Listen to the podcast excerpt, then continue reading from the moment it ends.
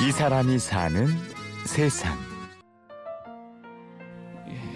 거울을 보면은 뭐 어깨는 탈구되어 있고 근육은 하나도 없고 배는 불룩하고 기형아 같은 모습인데 밥도 손으로 못 먹고 혼자서 컴퓨터도 못하고 아무것도 할 수 없는 그런 사람인데 스스로 아무것도 할 수 없습니다. 아무짝에도 쓸모없는 사람인데 다시 노래하는 거는 저한테 너무 큰 의미죠. 노래를 해서 제가 살아있음을 뭐 증명하는 것 같아요. 저 노래하는 것 자체가 기적이 아닐까요? 나는 노래한다. 그러므로 존재한다. 노래하는 것으로 살아있음을 증명하는 사람이 있습니다.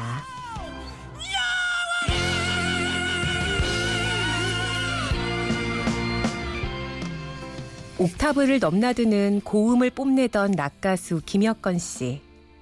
늘 자신이 넘쳤고 데뷔 때부터 사람들의 주목을 받았습니다. 항상 무대에 올라갈 때 내가 노래를 얼마나 잘하는지 보여주겠다. 막 이런 전투적인 마음으로 그 당시에는 노래를 했어요. 이제 신인이었으니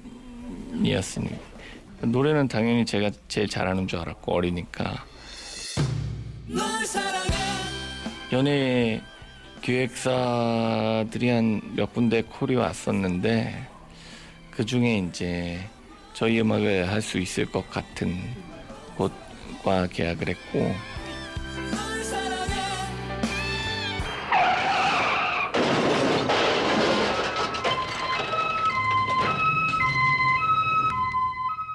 한순간의 사고는 모든 것을 앗아가 버렸습니다. 2012년 3월 26일 11시경에 어, 차량의 머리를 앞유리에 받고 날아가서 떨어지고 목이 부러진 걸 바로 알았고 목이 부러져 숨이 안 쉬어지니까 죽겠구나. 어, 부모님 얼굴을 한번 봐야 되는데 죽기 전에 이런 생각을 했습니다. 정신을 잃으면 죽을 수도 있겠구나. 그래서 네, 정신을 꽉 붙들고 있었습니다. 얼마의 시간이 흘렀을까 의식을 차렸지만 할 수 있는 일은 아무것도 없었습니다. 일단 말도 할 수 없었고 목소리가 나오지 않으니까 눈만 가늘게 뜰 수 있었던 것 같아요. 어, 너무 괴로웠죠. 바로 알았어요. 아, 전신이 마, 다 마 비가 됐구나. 혹시 돌아오지 않으면 어떡하지? 어, 그런 절망 속에서 지냈죠. 어. 다시 못 걸으면 죽어버리겠다. 1년 동안은 다시 걷지 못하면 죽어, 죽어버리겠다. 이런 생각을 했어요. 사실 마음속에서는 알고 있었어요. 돌아오지 않을 수 있다는 거. 헤어날 수 없는 수렁으로 점점 빠져들어갔습니다. 지옥이 따로 있을까요? 그 이곳이 생지옥이고 매일매일 고열이 나고 어, 혈액 투석도 해야 하고 욕창으로 매일 수술실에서 머리 엉덩이 다리 썩은 살을 긁어내는데 너무너무 고통스러운 거예요. 이 뒷면이 다 썩어 있으니까 엎드려 누워 있어야 되는데 제가 엎드리면 고개도 못 드니까 얼굴을 침대에 쳐박고 24시간을 지내는데 세상이 너무 어두운 거예요. 지옥 같은 절망. 그런데 그 맨 밑바닥은 바로 희망이 시작되는 지점이었습니다. 항상 넌 할 수 있다고 이야기해 주시고 노래를 항상 틀어놓으셨어요. 제가 다시 노래하길 바라시고.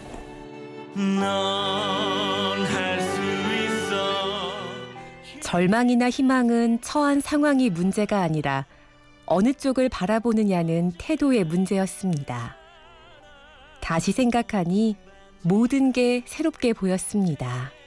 가족 사랑의 위대함도 깨닫고 또 친구들이 매일매일 와서 교대로 와서 저를 간병해주고 심지어 관장까지 해주고 그러면서 아, 나라면은 대소변 받아주고 못할 텐데 그 이외에도 이제 이유 없이 아, 어, 아낌없이 사랑을 주시는 분들이 많이 계셨어요.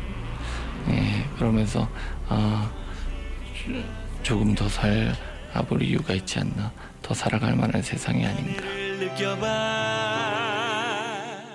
이 저희 같은 환자들이 목소리가 작으니까 소리 지르는 연습을 해요 다들.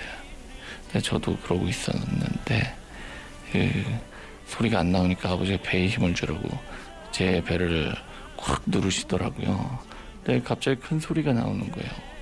어, 큰 고음이 나오면서 그- 아 그때 아 배를 눌러주면 횡격막이 움직여서 복식 호흡이 되는구나. 혹시 다시 노래를 할 수 있지 않을까. 그 뒤부터 계속 노래를 했어요. 이 사람이 사는 세상. 다시 노래할 수 있어서 살아있음을 증명하는 사람. 중증 장애인 가수 김혁건 씨를 만났습니다. 취재 김민정, 연출 이순곤, 내레이션 임현주였습니다.